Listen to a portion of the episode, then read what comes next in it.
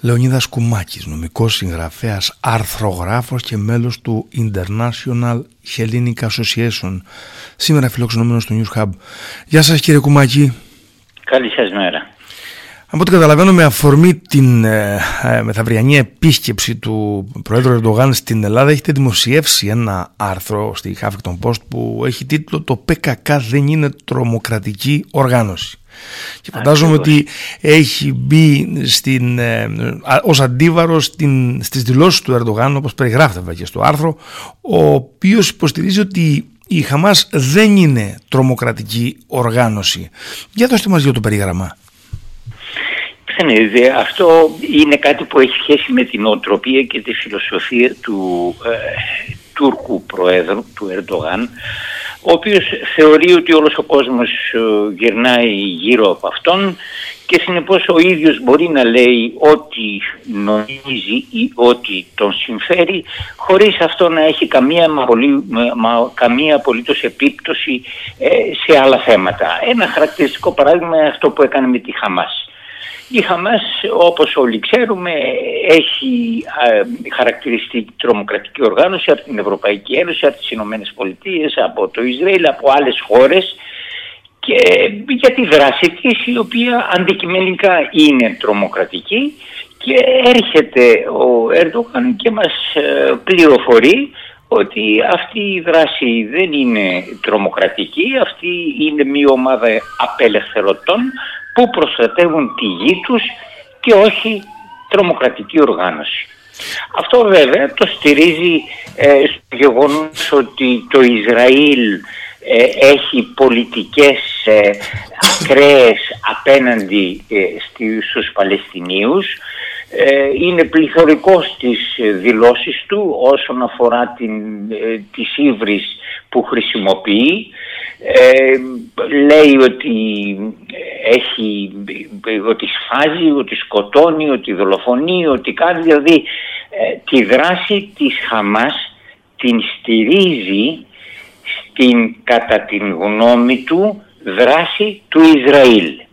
Δηλαδή το Ισραήλ σκοτώνει παιδιά, ε, έχει, έχει κάνει δολοφονίες, ε, έχει το ένα, έχει το άλλο. Όλες οι δηλώσεις του είναι σε, αυτέ, σε αυτό ακριβώς το μοτίβο. Ε, Εν τούτης, ναι, ναι, ναι, συνεχίστε. Ολοκληρώστε για να σας ρωτήσω κάτι άλλο. Εν τούτης, η λογική λέει ότι από τη στιγμή που αντικειμενικά για κάθε άνθρωπο που παρακολουθεί την επικαιρότητα αυτά που ο Ερντογάν ισχυρίζεται ότι κάνει το Ισραήλ στους Παλαιστίνιους τα κάνει η ίδια η Τουρκία στο δεκαπλάσιο σε κουρδικούς πληθυσμούς μέσα και έξω από την Τουρκία. Συνεπώς, εάν με τη λογική ότι η δράση του κράτους αποχαρακτηρίζει μία οργάνωση ε, και την κάνει μη τρομοκρατική, τότε κατεξοχήν το ΠΚΚ δεν πρέπει να είναι τρομοκρατική οργάνωση γιατί έχει υποστεί το δεκαπλάσιο αυτών που έχουν υποστεί οι Παλαιστίνοι από το Ισραήλ, τα έχουν υποστεί από την Τουρκία, οι Κούρδοι, και όχι μόνο μέσα στην Τουρκία, τα έχουν υποστεί στο Ιράκ, τα έχουν υποστεί στη Συρία, τα έχουν υποστεί στην Περσία, όχι από τους Τούρκους, από τους Πέρσες και συνεπώς ε, δεν είναι αν εξαρτάται ο χαρακτηρισμός από τη δράση του κράτους, σίγουρα το ΠΚΚ δεν είναι τρομοκρατική οργάνωση. Και βλέποντας τα όλα αυτά που περιγράφετε με το ίδιο πρίσμα αυτό που βγαίνει μέσα από το άρθρο είναι ότι ε, η, ενώ το ΠΚΚ ας πούμε αν πάρουμε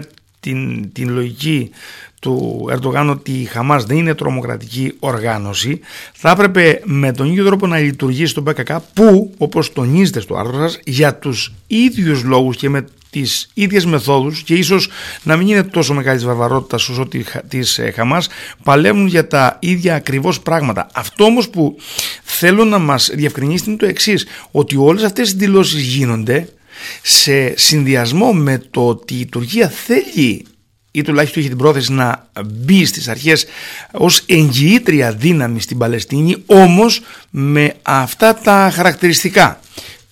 Και το ερώτημα είναι το εξής. Τι, ναι. τι, τι απήχηση έχει όλο ε, αυτό το ύφος και αυτές τις δηλώσεις στους μουσουλμανικούς πληθυσμούς; Κοιτάξτε, ο Ερντογάν ποντάρει στο γεγονός ότι ε, η, η πεθαμένη Ορθωμανική Αυτοκρατορία ήταν ο, ο τελευταίος σταθμός του Χαλιφάτου. Δηλαδή το Χαλιφάτο ήταν το κέντρο του μουσουλμανικού κόσμου. Ονειρεύεται λοιπόν να μετατρέψει τη σημερινή Τουρκία σε Χαλιφάτο, δηλαδή στο κέντρο του μουσουλμανικού κόσμου και για να υπηρετήσει αυτό το σκοπό έχει μία στρατηγική η οποία δεν είναι τωρινή, έχει ξεκινήσει από την άνοδό του στην εξουσία και έγινε, ε, αποκαλύφθηκε πλήρως το 2010 με το επεισόδιο του Μαδί Μαρμαρά. Όταν προσπάθησε να σπάσει τον αποκλεισμό ε, της Λωρίδας της Γάζας και επειδή οι Ισραηλινοί τους ζητήσαν να κάνουν έλεγχο στα φορτία που έστελνε για να μην είναι όπλα και να είναι βοήθεια, ε, το αρνήθηκε με αποτέλεσμα να γίνει αυτό το επεισόδιο στο Μαβί Μαρμάρα με τους ε, τραυματίες και τους ε, ανθρώπους που έχασαν τη ζωή τους. Ο στόχος και το ντέρτι του Ερντογάν ήταν ακριβώς αυτό, να αποκτήσει λόγο στην Παλαιστίνη από το 2010, διότι ο στόχος του, όπως αποκαλύπτεται από άλλες πηγές, από διάφορες πηγές που ξέρετε όταν περάσουν μερικά χρόνια βγαίνουν στην επιφάνεια, ο Ερντογάν ήθελε να κάνει με την Παλαιστινιακή Αρχή το ίδιο μνημόνιο συνεργασίας εντός εισαγωγικών που έκανε με τους υπαλλήλους του στη διαιρεμένη και εμπόλεμη Λιβύη 10 χρόνια μετά.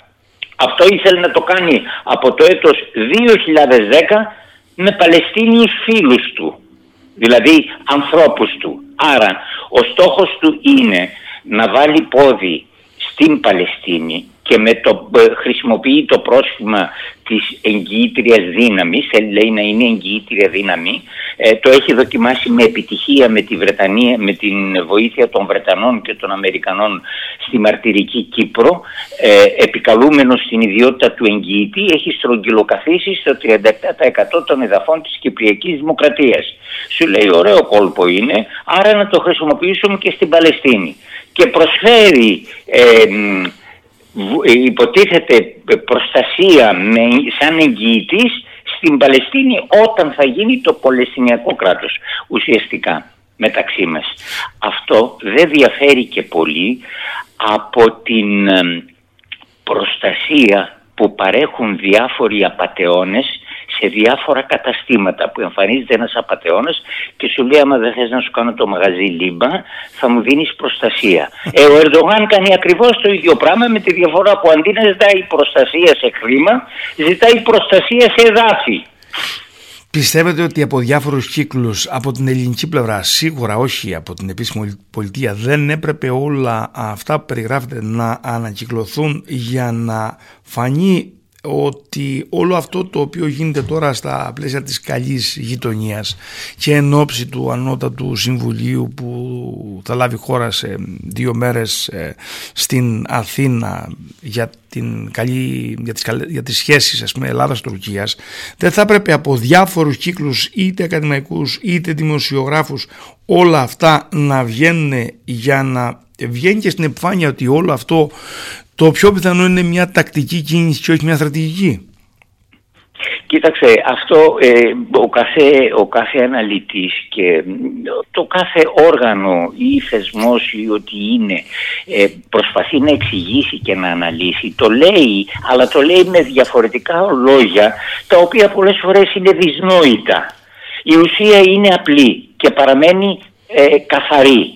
Η σημερινή Τουρκία αποτελεί έναν ε, ας το πούμε ε, ένα κράτος το οποίο θέλει να πουλήσει προστασία με αντάλλαγμα εδαφών. Αυτό είναι, με δύο λόγια.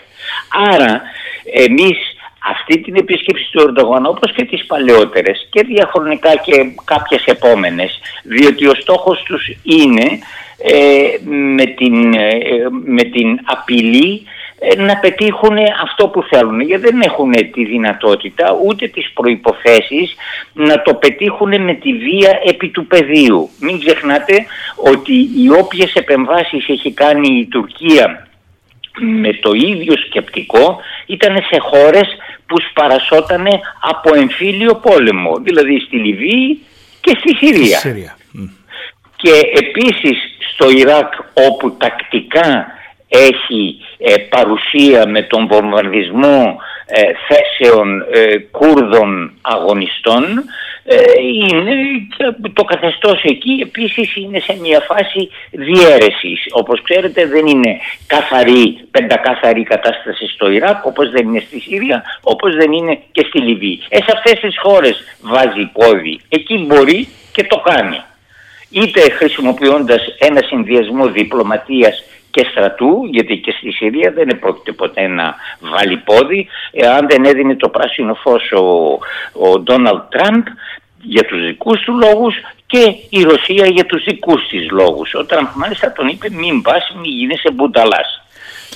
Ε, Εκείνη η περιβόητη επιστολή που του είχε στείλει τις παραμονές της ε, ε, τουρκικής εισβολής.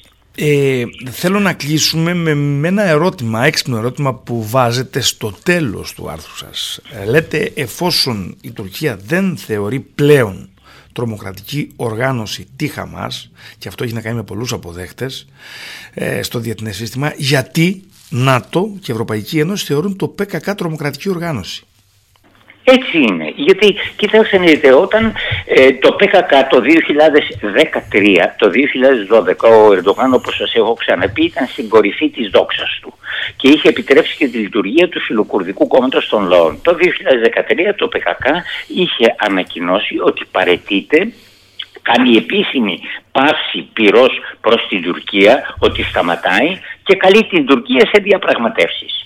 Ο Ερντογάν αυτό μετά από λίγα χρόνια όταν είδε ότι το φιλοκουρδικό κόμμα κατάφερε και ξεπέρασε το δυσθεώρατο όριο του 10% και μπήκε στο τουρκικό κοινοβούλιο ε, ε, άρχισε τις διώξεις. Φυλάξε τον Σελαχετίν Ντεμιρτάς, φυλάξε βουλευτές, πολιτευτές, ένας σωρό κόσμο. Και την ίδια στιγμή το 2015 έκανε αυτή την επίθεση στο, στους Κούρδους που ήταν στο Ιράκ με κανονικά αεροσκάφη, μία επενδρομένα drones, με χημικά, απαγορευμένα φυσικά και διάφορα άλλα, ούτως ώστε να, καταργήσει αυτή την εκεχηρία. Ή το ΠΚΚ έχει πάψει να είναι εκείνο το λενινιστικό ε, κόμμα το ακραίο το οποίο ήθελε με τα όπλα να ρίξει την τουρκική κυβέρνηση. Το ΠΚΚ είναι σήμερα μια οργάνωση η οποία προσπαθεί με πολιτικά μέσα να πετύχει στοιχειώδη βαθμό ανεκτής επιβίωσης για τους κουρδικούς πληθυσμούς που είναι σε αυτές τις τέσσερις χώρες και να κερδίσει μια ημιαυτονομία ούτως ώστε να μπορούν να αναπνέουν ελεύθερα οι άνθρωποι. Να μην είναι συνεχώς με μία σκανδάλη και ένα πιστόλι στον κρόταφο. Αυτό είναι. Άρα το ΠΚΚ αγωνίζεται πραγματικά για, σαν ομάδα απελευθέρωσης, σαν μουζαχετίν που προστατεύει τη γη των προγόνων τους, οι οποίοι ήταν εκεί πριν να φτάσουν οι Οθωμανοί κατακτητές. Μάλιστα κύριε Κουμάκη θέλω να σας ευχαριστήσω θερμά για την συζήτηση που είχαμε και είναι σίγουρο ότι θα ανανεώσουμε το ραντεβού μας για να δούμε και τα αποτελέσματα της επίσκεψης. Σας ευχαριστώ πολύ. Να είστε καλά. Καλή συνέχεια.